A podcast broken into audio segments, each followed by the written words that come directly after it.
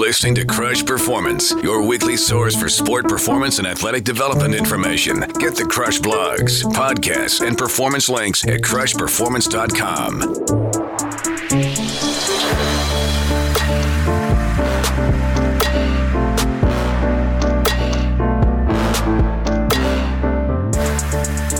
So it was predicted that over 110 million people were going to sit down and watch the Super Bowl here this last weekend. It's a staggering number, and the very reason companies are willing to pay that $7 million to air a 30 second commercial.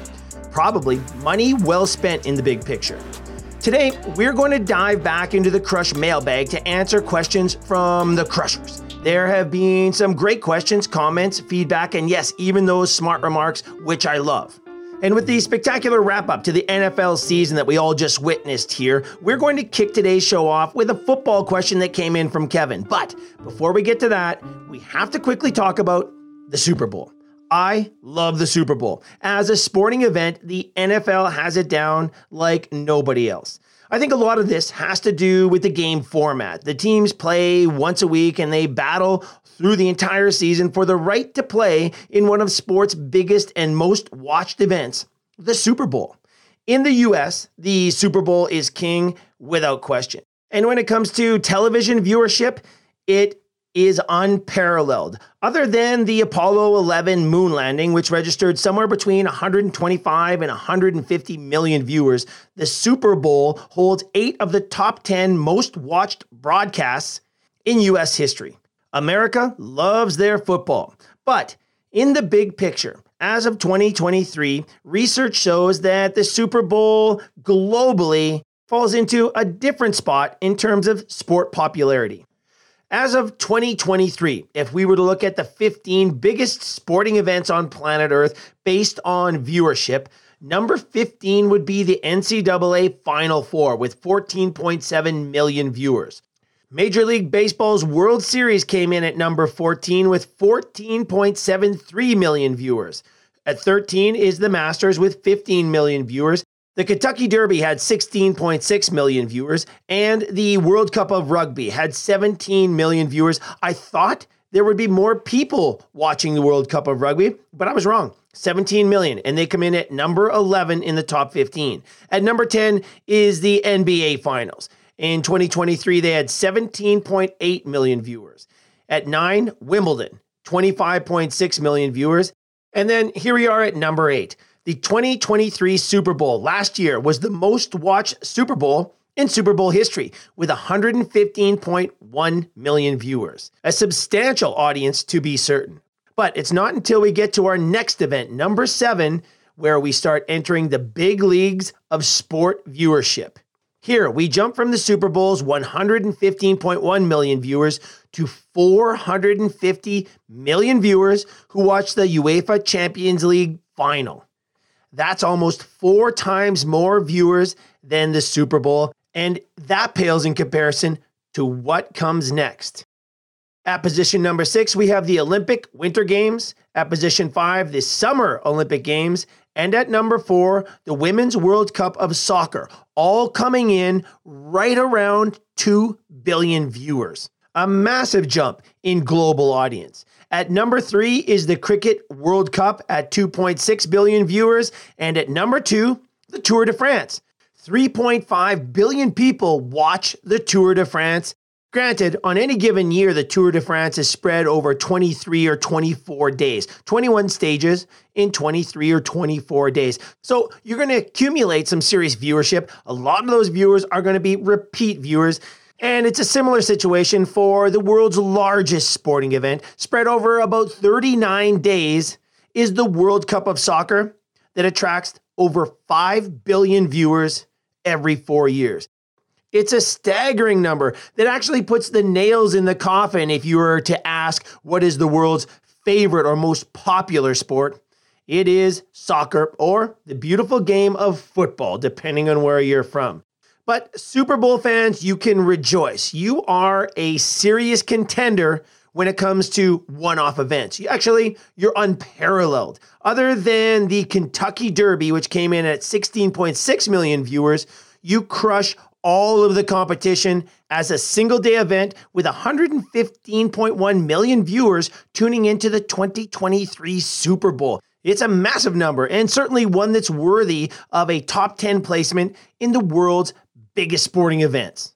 Sport, it is a big deal. And back home here, we just put the bookend on what was a great NFL season. And here at Krush Performance, we also had a great season. We just nailed the Krush NFL What to Watch list. If you're new to the show, at the start of every season, we announce the Krush What to Watch list. It's the teams, players, and storylines we're keeping an eye on for the upcoming season. It's not so much about who we think's going to win a championship. It's more like, let's watch this and see how it all rolls out over the season. And we do it for virtually every sport. And now, as we look back on this last NFL season, oh, we crushed it. When we look at our teams to watch this season, well, Kansas City, of course, was one of the top teams we were going to watch. Could they repeat, was our question. Well, check mark there. Then we had the Bills. Could they finally punch a card in the big dance? And they came so, so close. It was actually fun to watch them battle through this season and get as far as they did. They're so, so close. Can they add those missing pieces for next season? And we were keeping a close eye on the Tampa Bay Buccaneers post Brady. Could they keep it all together or put it together to be as successful without Brady as they were with him? He rolled into town and took them to the promised land, it seems. How would they perform? Well, fourth in the NFC, not bad, but I've got a funny feeling in Tampa, not good enough. And for very similar reasons, we've been watching the New England Patriots for a number of years. Well, since Brady left. The question for me is Belichick just this incredible coach who can win regardless of who's there? Or is Tom Brady just that powerful? Or could it be it's the combo of Belichick and Brady? That incredible leadership and strategic mind from the sidelines coupled with that leadership and the incredible skill on the field that made that team so great. Well, we watched with incredible interest. And while the Patriots were still okay, they were not great. From watching Belichick, Brady, and the Patriots, it would appear that a great player has the potential to impact a team more than a great coach. And then we have the Cleveland Browns. They have been the Krush NFL team to watch since 2012 when the new ownership took over what was by far one of the worst franchises in the game. It's been an up and down roller coaster since then, but they're finally putting it all together and it's been so fun to watch. Coaching changes, GM changes, player changes. They have done everything you could possibly do to get to this point. And you guys all know that this is the stuff that fascinates me. How is it going to happen? What's going to be the spark and how long is it going to take? All of these questions come into play and it's taken years. And it did take the Browns a while, but they landed in fifth place in the AFC this year. And Kevin Stefanski was named the NFL Coach of the Year. They're on a really serious trend, kind of like the 2015 Kansas City Royals, who were our team to watch in baseball for the longest time. They went from rags to riches, making it all the way to the World Series. So fun to watch. And now the Browns are in a similar position. They've course corrected, they've made some changes, and now they're gaining momentum. It's been great to watch. I'm not going to lie. There has been a lot to learn there. Just watching how an organization can go from rags to riches, from absolute basement performance to now competing at the top of a league. It can happen. How it happens, a little bit different for everybody, but it's so interesting to watch an organization and a team put it all together and experience some success. This was a great NFL season without question, topped off by one of the best Super Bowls I can remember. Honestly, I can't wait for next year's kickoff. And on a final note, a football question from the inbox. Krusher, when you were working in pro football, what was your favorite position to work with? This from Kevin. Kevin, I think I spoke with you at one of the events where I was presenting. Thanks for the question. I think we talked a bit about that at that event. So when we stepped down from the Blue Jays and moved back to Edmonton, I was approached by the Edmonton Elks of the CFL if I might be interested in coming in to help build their performance programs, their athlete development programs, their strength and conditioning. And of course, I jumped all in. I'd worked with the football team at the University of Calgary where I did my degree. And when my wife and I moved to Edmonton, I helped out a lot with the University of Alberta Golden Bears football program. Loved it. Such a great, great sport to work and train in. Every position has its unique challenges. It was great. The quarterbacks were so much fun to work with. I mean, I just come from baseball where arm care is a huge, huge part of preparing for the game. The quarterbacks are very, very similar to the pitchers that I work with for so many years. So the arm care and mobility and visual awareness for the quarterbacks, so much fun to train for the receivers. I loved working on speed, uh, mental focus, and spatial awareness, critical for that position.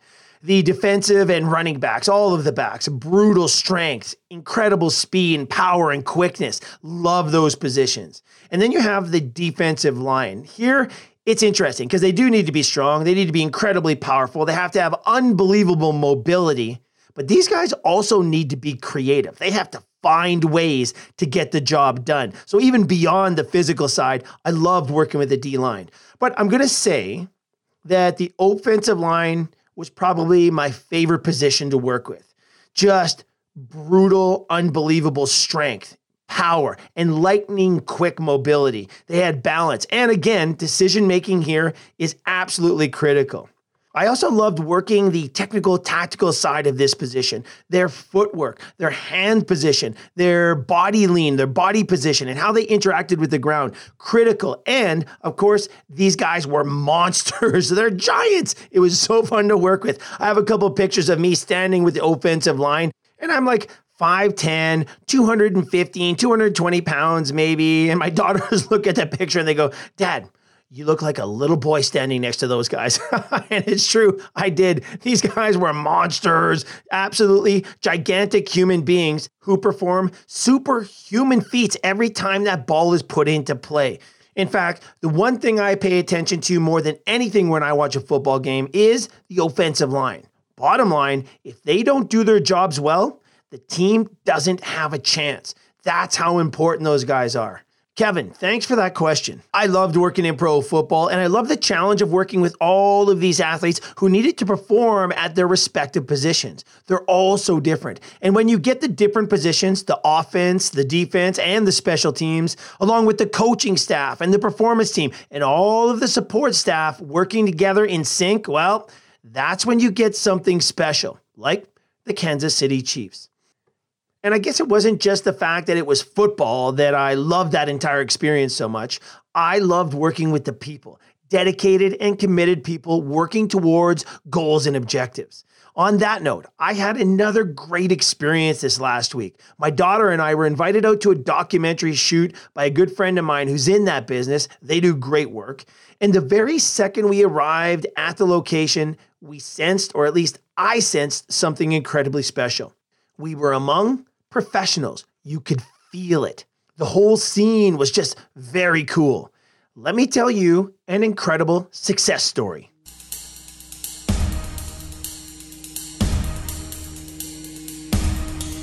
The setting was a training center. There was a track, there were weights, racks, bars everywhere, and it was after hours, so they had the complete run of the place. The facility lights were dimmed or turned off, and they had their area lights set up, which created a pretty cool setting where an athlete was busting out sprints on a stationary bike.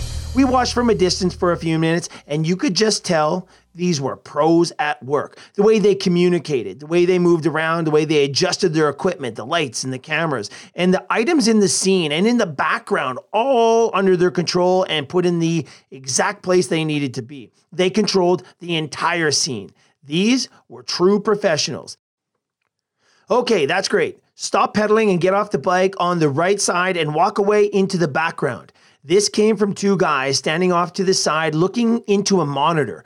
We walked over to where we could see the images on the screen, and I'm telling you, it looked awesome. The lighting and the camera angle created a very unique scene. Then the athlete got off the bike and walked off into the background, disappearing into the darkness. I couldn't help myself. I said, That is a great shot. Everybody looked at me, and yeah, I think they agreed.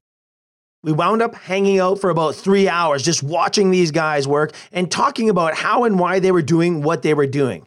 It was official. I was among 100% professionals at what they do. The director, the lighting guys, the camera guys, the producer, all masters of their domains. I loved it, and so did my daughter, who's just starting off in that industry. At one point, she was asking the director how he got his start in the business and if he went to school for it. And then something cool happened. A great story. He said, Yeah, I did go to school, but I dropped out. He said he was in class one day early in his program. It was a fine arts class, and they were talking about some of history's greatest creators. And he was bored out of his mind. And there was a moment where he thought to himself Would Da Vinci or Aristotle or Plato sit in a classroom bored out of their minds? No, he thought to himself. They'd be out there doing stuff, creating stuff, and just figuring it all out. He packed up his stuff left class, and never went back. Now he's directing and putting out incredible content. You might have watched some of his stuff on Netflix. I love this story. It makes me think of all of my athletes and the different roads they've traveled in getting to where they are. Not a single one is the same. The big message here there are many different ways to achieve in sport, in movie, and documentary making, in life a lot of it does depend on the individual, how that person learns, how they respond, how they perceive experiences and interpret information that's thrown their way. Try teaching everyone the same way or coach or train people in the same way. It doesn't work, at least not for everybody. It can't.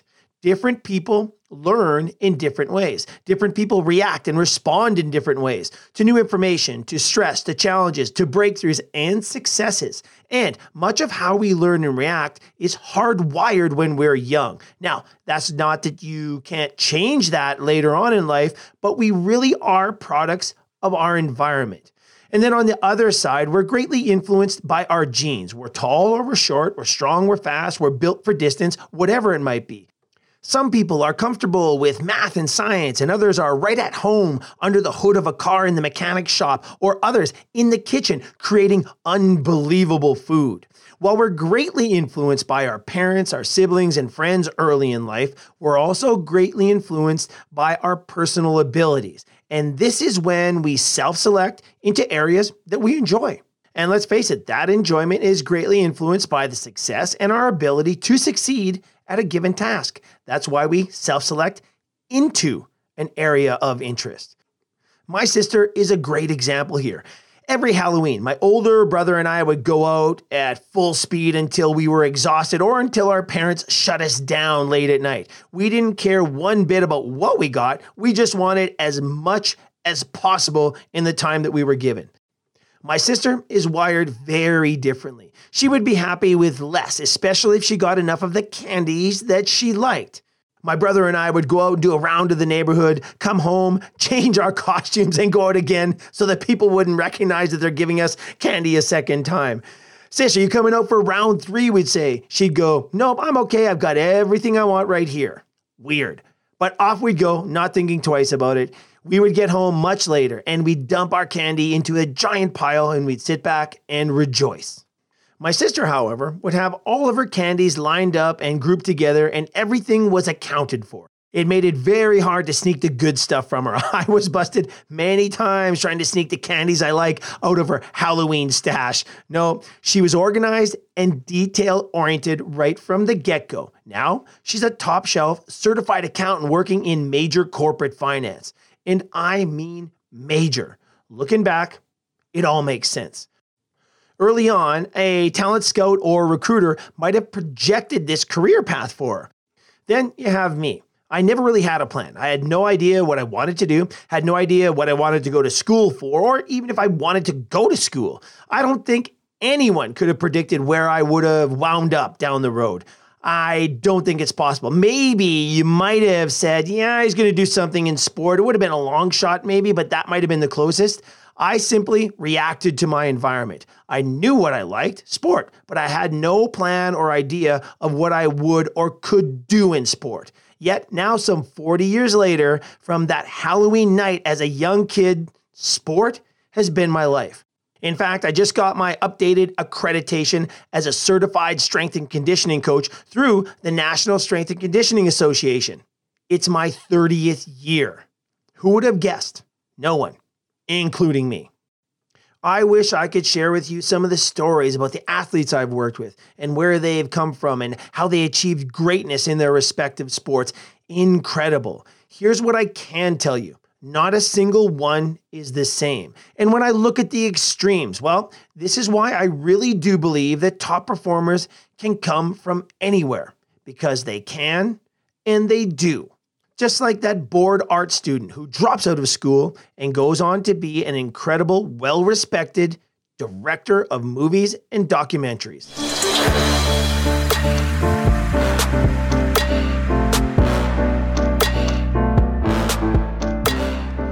And that brings us to the questions from the Krushers. That's you guys. Listen, I totally appreciate all the questions and comments we get from all around the world, and I'm proud to say that we answer every single message or question we get, and a lot of times your questions and comments steer the topics we present on the show. So, before we dive in, let me just say once again if you have a question or if you need help, don't hesitate to write in or message me on social media. We never share your name or your question unless you're cool with it. We'll write you and ask. But if you do have questions or need help, I'll do my very best to get you that help. And if I don't have the answers, here's what I can tell you I guarantee that we know somebody who does have those answers. Or if you have a topic you'd like us to investigate, let us know. I can't tell you how many times we've dedicated a segment or an entire episode to your questions. It's a true team effort. Now, down to business. From the Krush inbox, a question sent in by Trevor. Krush, at one point you say you have your five priorities written in stone, and then you say every athlete is different and shouldn't be treated as such. Isn't that a contradiction? okay, listen, great question, and I kind of understand where you're coming from. So, we do have our five top priorities for human performance, and they're lined up like this. If you listen to the show, you know this. Number one, rest, recovery, and sleep. Number two, nutrition and hydration. Number three, posture, alignment, range of motion around the joints. Number four is movement skills. And then number five is the brain game. They are written in stone. Listen, I will take an athlete out of sport or shut down technical and tactical training if those five things are not taken care of because nothing else really matters. You can't achieve your potential or perform your best if those things aren't in place. We spend so much time with every single athlete that comes into our programs establishing these five priorities so then we can get on to performance training. So, Trev, listen, there are foundational things in human performance, right? We need to eat, we need to breathe, we need to pay our taxes. I guess in society, that would be the three fundamentals. In sport, we have our five priorities. But listen, every athlete is different, even here. Some athletes have a great cardio base or they have great range of motion and great posture. Some don't. Some might have unbelievable movement skills. Some might really have a handle on sleep and recovery. Every athlete is different, even within these five priorities. But before we even attack in sport performance, we make sure these are taken care of. And once those are taken care of, we attack the sport and the athlete to enhance their performance in whatever endeavor it is they do. So there's not really a contradiction here. When an athlete, team, or organization comes to us, we make sure those five priorities are really well addressed. And then we start attacking those individuals based on their needs, based on the athlete parameters, their age, their sport history, their training history, their injury history, their growth and development if they're a younger athlete.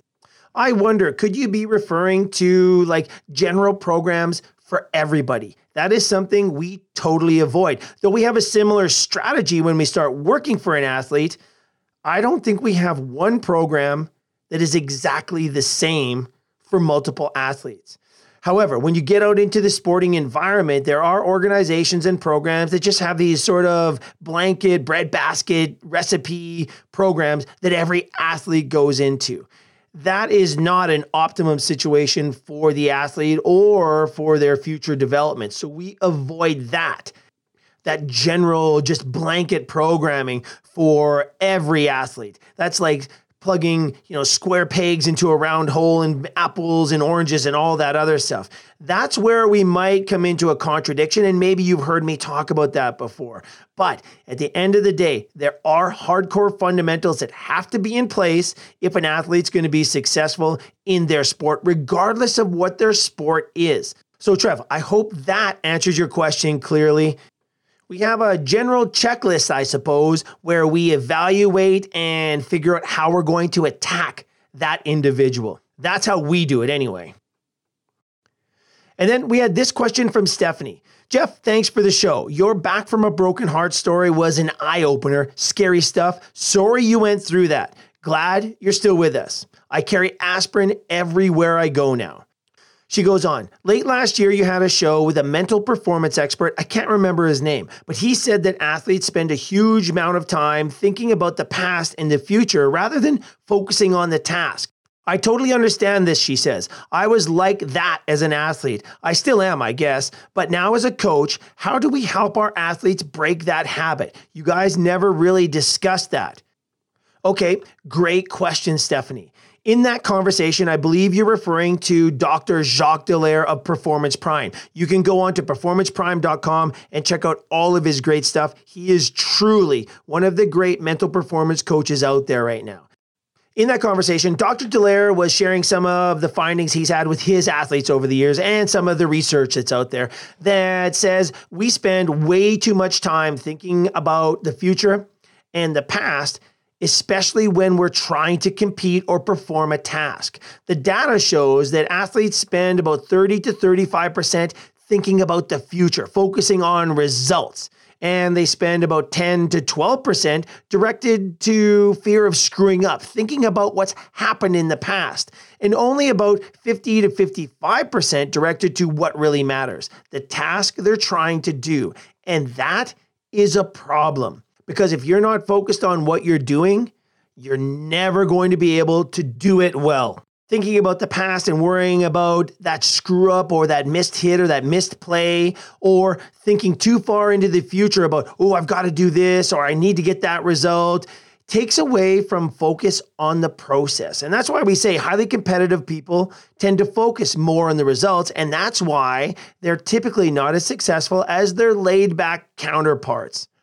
And I think we did talk about some solutions here, though it might not have been obvious. I'll have to go back and listen. But one of the most important things to do here is simply talk about that the process. The idea that you know worrying or thinking about what's happened in the past takes you away from what you're supposed to be doing right now. Or focusing too much on the future takes away from what you're supposed to be doing right now. That conversation alone is more powerful than you might realize. But there are things you can do and here's a cool story for you. I was just recently at a major sporting banquet, and one of the athletes that I'd worked with way, way back when he was 15 years old was getting a major award. He's on the doorstep of cracking into the professional ranks of his sport. He didn't know I was going to be there. He was on the agenda, so I knew that he was going to show up that night. But when he saw me, he ran over, crushed her, and gave me a big hug. And we just started talking about his adventure through this crazy world of high performance sport. And it was a fantastic conversation. There were ups and there were downs, he said. There were trials and tribulations, and there were major breakthroughs. But the one thing he said that I thought was really cool he said, through it all, when things got tough, there was one thing he went back to. He said, Krusher, do you remember my first year at the academy? And I do, as if it were yesterday. He was a young 15 year old who had never been in a weight room, never done any training, yet he was such a great athlete and player in his sport. I remember the first time in the weight room where we're introducing him to weight training. You know, his arms were shaking, he was uncoordinated for me, it was just awesome to have a dedicated athlete that was a clean slate with no bad training habits or poor programming prior to arriving at our program. It was a really cool scenario. And I told him that. He said, Well, do you remember the first classroom session we did in that first week you were there? I said, Absolutely. I, I remember it well. He goes, Do you remember what we talked about or what you presented there? And I told him, no, I don't really remember exactly what I presented to you guys. He said, well, the first thing you did is you made us get out a blank piece of paper and draw two columns. In column one, you had us write down what we control. In column two, you had us write down what we don't control. He said he remembered that exercise being an eye opener for himself. He'd never done it before. But he also said that it immediately relieved some of the tension and pressure he was feeling in the game.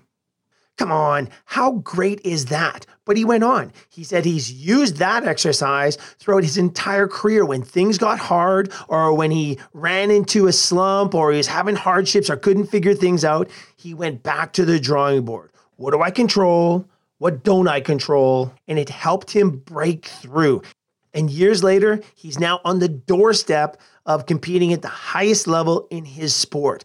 I love this stuff. So, Stephanie, listen, there are a number of things you can do to help your athletes stay in the moment and focus on the process. Some will resonate with some athletes, others won't. You'll have to pick and choose. My theory is as you work with your athletes and grow with your athletes, expose them to different ideas and different concepts, something will resonate with them. And it's not necessarily going to be the same thing.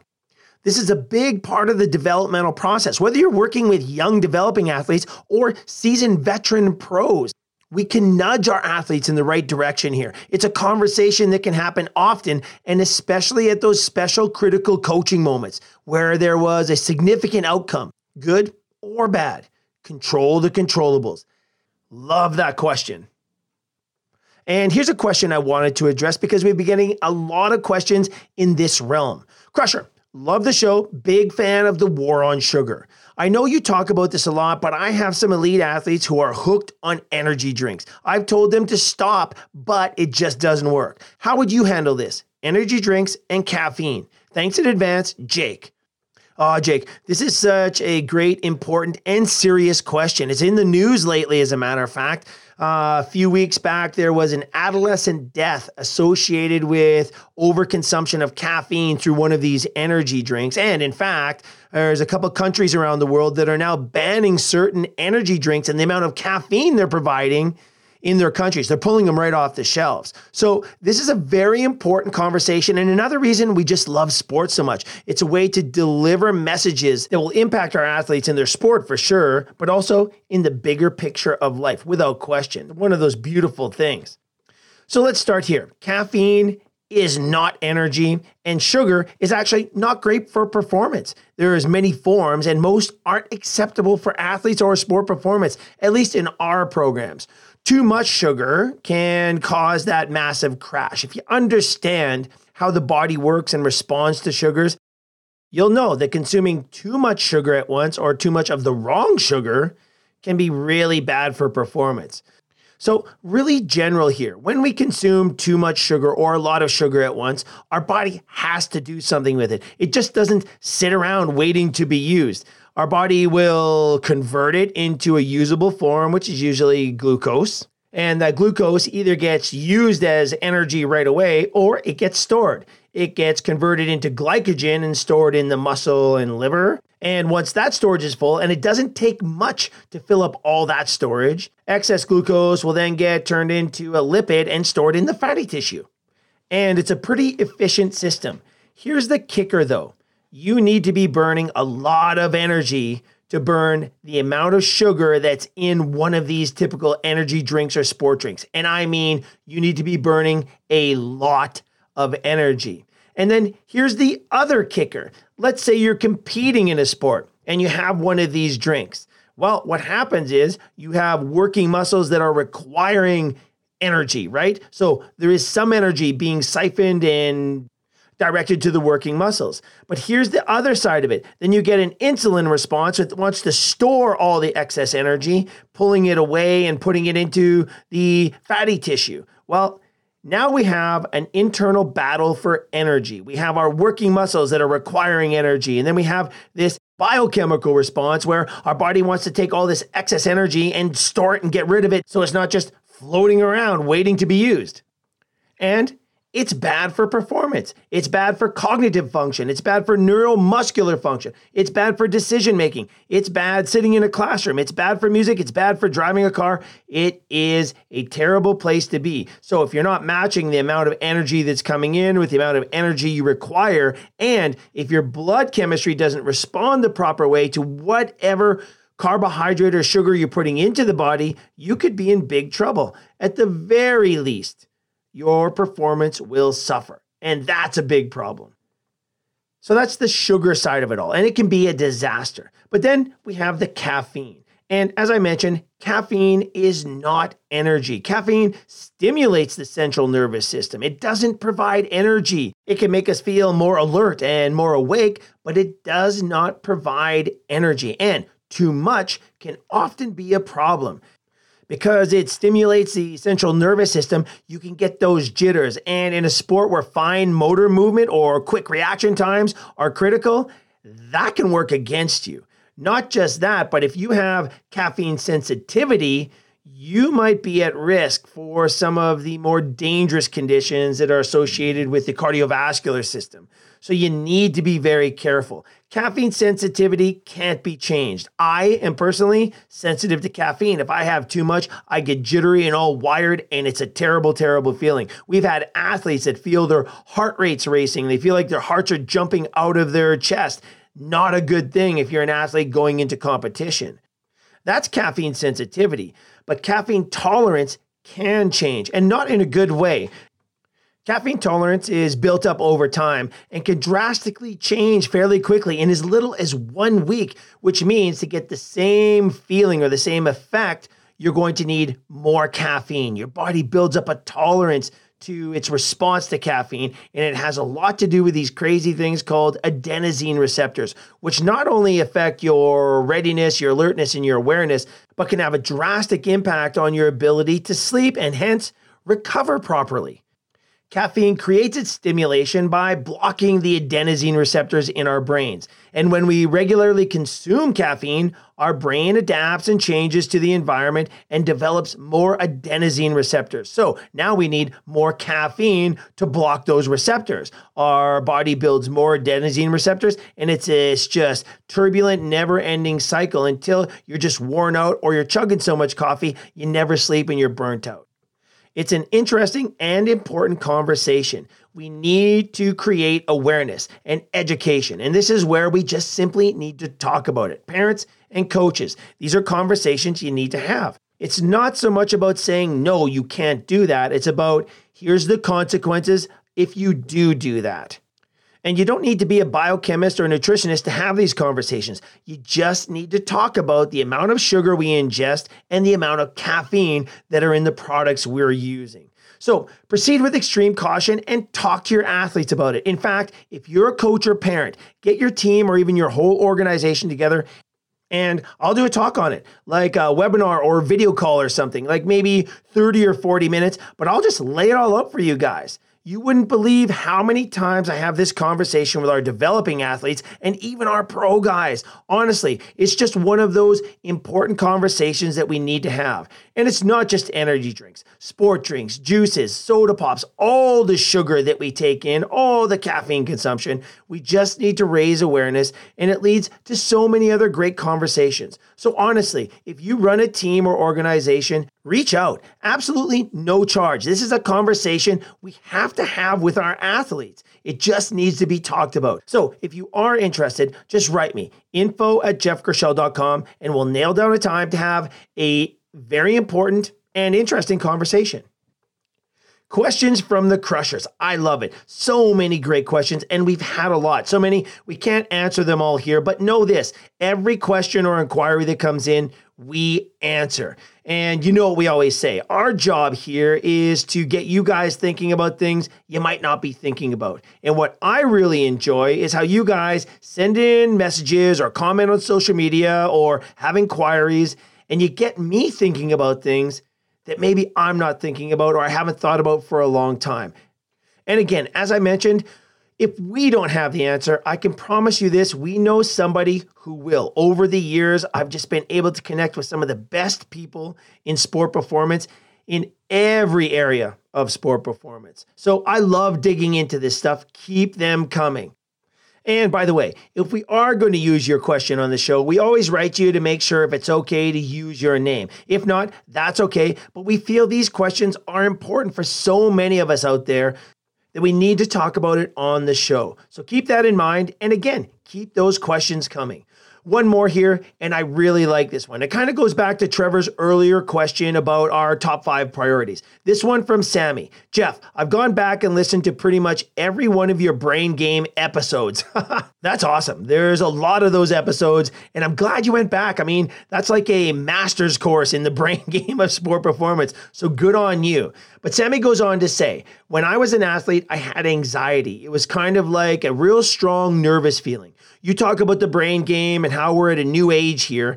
How does that change how we deal with nervousness or anxiety? My daughter is just starting club volleyball and she's getting the nerves, as she calls it, just like I did. Thanks in advance. Sammy, thanks for the question. It's a big one the brain game. I am so excited about this area of sport and human performance. We are now at a point, as I've mentioned before, where we can map, monitor, and train the brain in real time like never before in the history of mankind. We are on the cusp, I believe, on a new age of human performance, and this is where the biggest potential is. What I've learned is that we have way more control over this thing than we ever realized.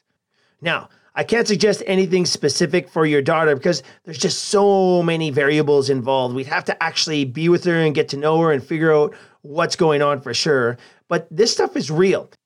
And we do have strategies for dealing with it and managing it, even turning it into an advantage, as you probably heard on some of our brain game episodes. However, conversations with your athletes can go a long way. Getting back to that very simple but all powerful exercise of writing down that list of what you control and what you don't control. It's a great exercise here. And talking about the art of failure and how to capitalize on it, it can also be a powerful perspective for athletes, learning from it all in order to move forward, also learning from successes to move forward game planning, identifying your goals and objectives for that practice or game. I mean, clearly identifying them, writing them down, and even starting to journal can all be really, really helpful.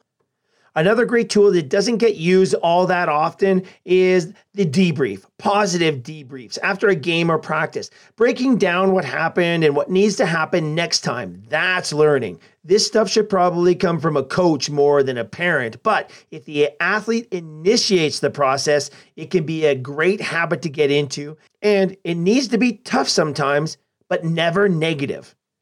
Remember, it's easy to criticize, and that's typically the default that people have is to go negative and criticize a performance or somebody else's performance, and there's very little good that comes from criticism. A good, solid, even hard critique, however, now we're talking. Breaking it all down, good and bad, and coming out with a positive perspective and game plan for the next steps. This is such a great way to go about getting control, taking ownership, and putting things into perspective. Now, to be clear, this stuff is very real anxiety and stress.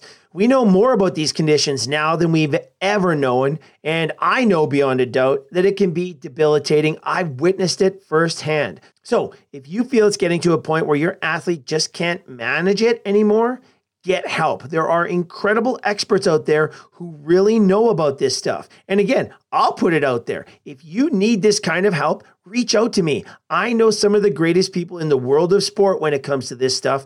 We'll find a way to help you or your athlete, and I mean it. Reach out. Info at jeffkrushell.com. Sammy, Thanks for that question. There are so many people out there who are in the very same situation. And also, thanks for taking such an interest in the Krush Brain Game. That means a lot to me personally. We use these concepts and strategies each and every day with our athletes, teams, and organizations because they work. I guess it comes back around to that idea that nobody does it alone, not in sport or in life. Development and performance is a constant process of reacting and adapting to everything that's going on around you. And when you get stuck or when you hit that proverbial wall, get some help. Find those special people who you can trust and talk to, those people you can go to for guidance and to get help along the way. That's when you've set yourself up to really find out how far you can go and how good you can actually become because no one can do it alone. And that, my friends, is the very essence of creating coachable players. I'm Jeff Krushell. The Krush Performance Podcast is recorded right here in the Krush Studios. Our distribution partner is Radio Influence Digital Media. Website and educational material produced and directed by Debbie Krushell, Miss Krusher. Our theme music, graphics, and video design by Noah Alexin at Nolexin Visual and Sound. Have a great week, everybody, and we'll talk to you next time right here on Krush Performance.